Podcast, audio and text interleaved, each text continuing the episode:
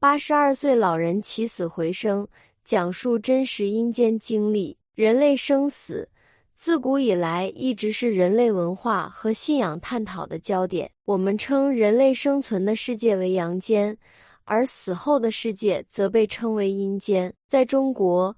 古代神话和道教典籍中充满了关于阴曹地府的描述，这不仅反映了中国人对死后世界的好奇，也展示了对阴间的丰富想象。阴间并非一片单一的领域，而是由一道道关卡、一座座阎王殿以及层层地狱构成的复杂世界。当一个人死后，首先要前往土地庙报道，然后经过鬼门关。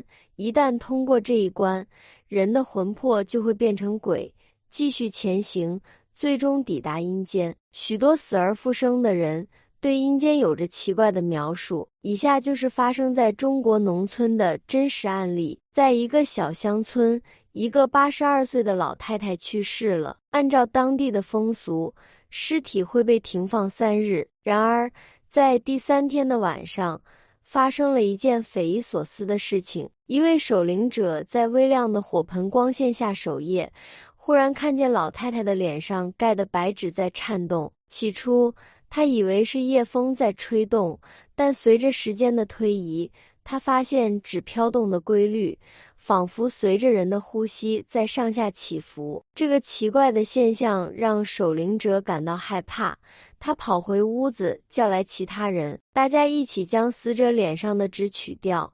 发现老太太的身体重新开始呼吸，仿佛她只是在睡觉。这一幕令人不寒而栗，而老太太的儿子也亲眼见证了这一奇迹。老太太醒来后，第一件事就是要喝水，她一口气喝了大量的水。几天后，她就恢复了正常的生活，就像没有经历过死亡一样。老太太回忆起她在阴间的经历。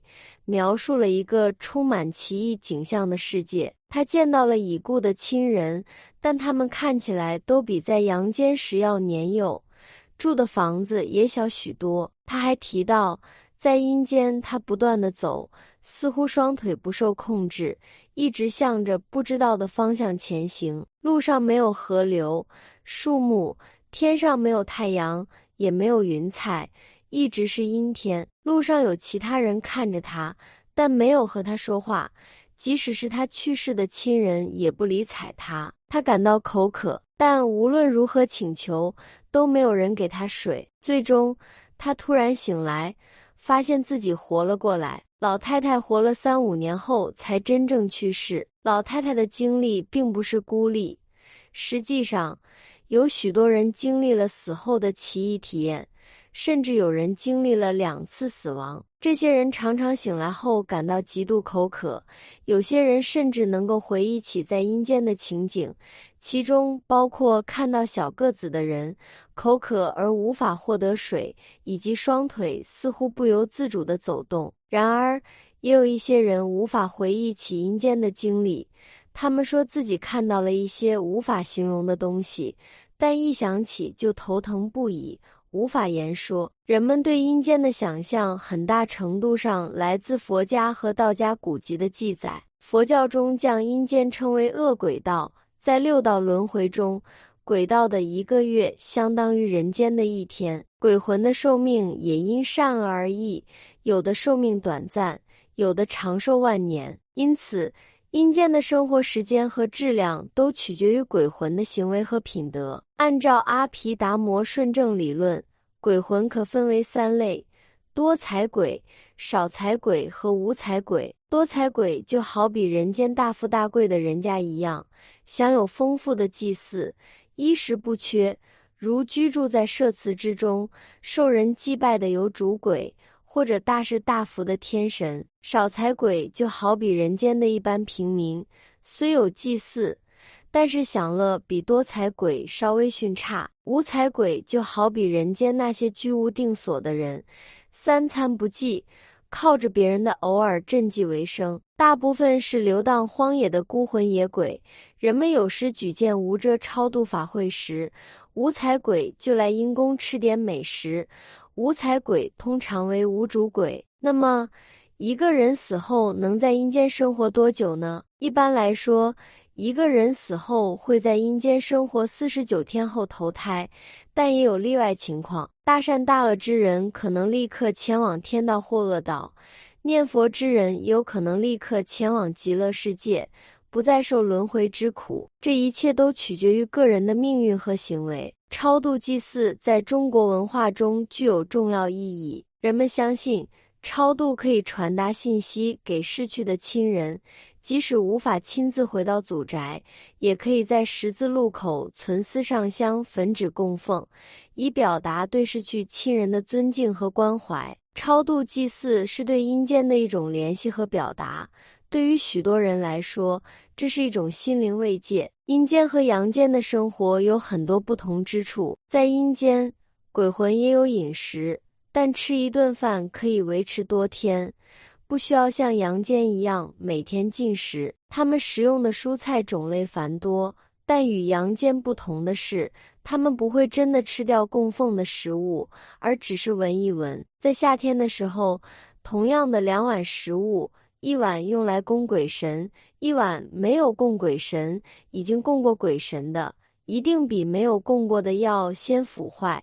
就是因为供过鬼神的那一碗的气已经被鬼神摄走了。虽然阴间也有街道商店，但规模非常小，与阳间的商店相比显得微不足道。这些商店主要出售食品和杂货。另外，虽然阴间也有床榻和被褥。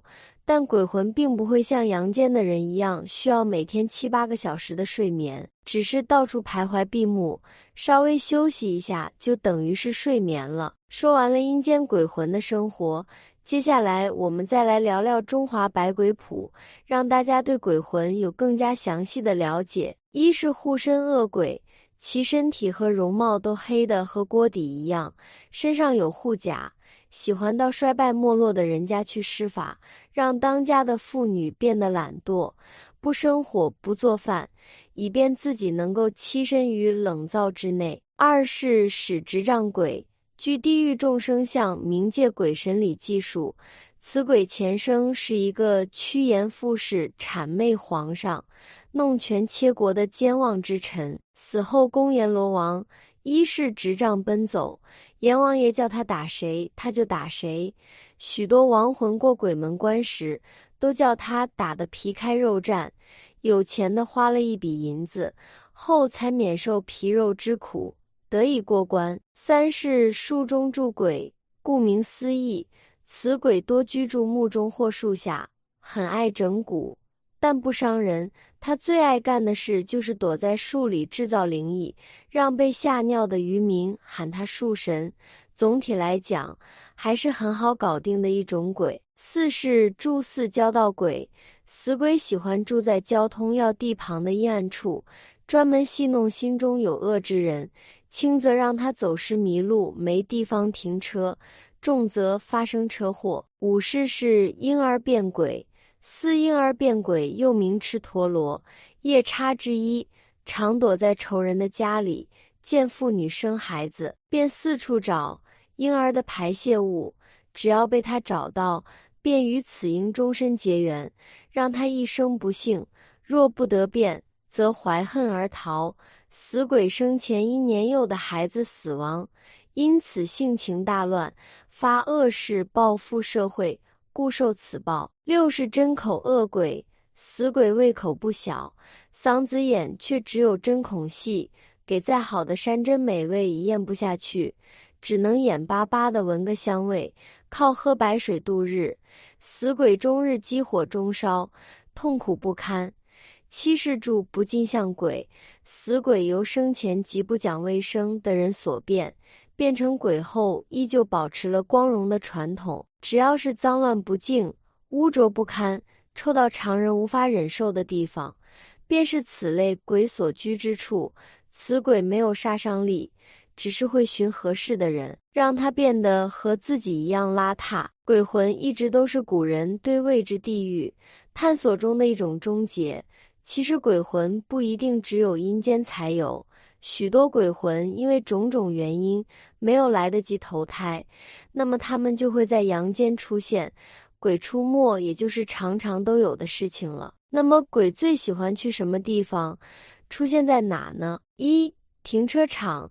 夜晚或单独行驶时，要尽量避免前往停车场，特别是听到奇怪声音或看到奇怪光影时。二、太平间。太平间这种地方阴气很重，而且人经历了从生到死的过程，所以这里的非常多，墓地也是孤魂野鬼经常出没的地方。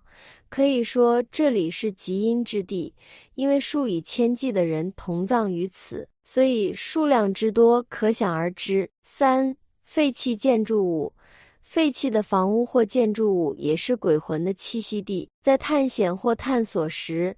要特别小心。四桥洞，桥洞之下定有鬼出没。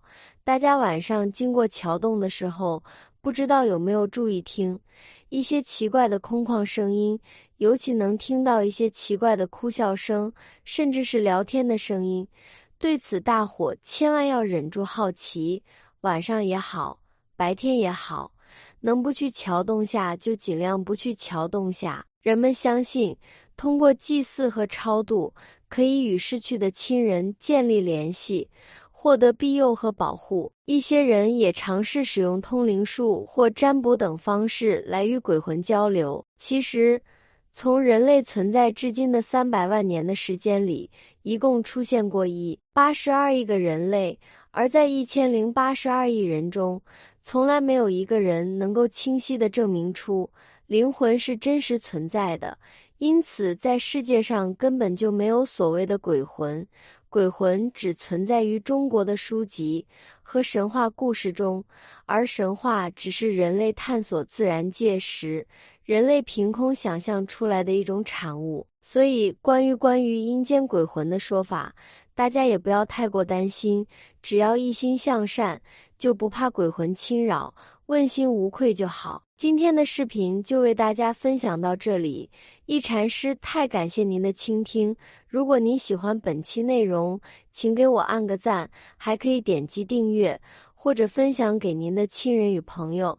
您的支持是我继续分享的动力。我们下期不见不散。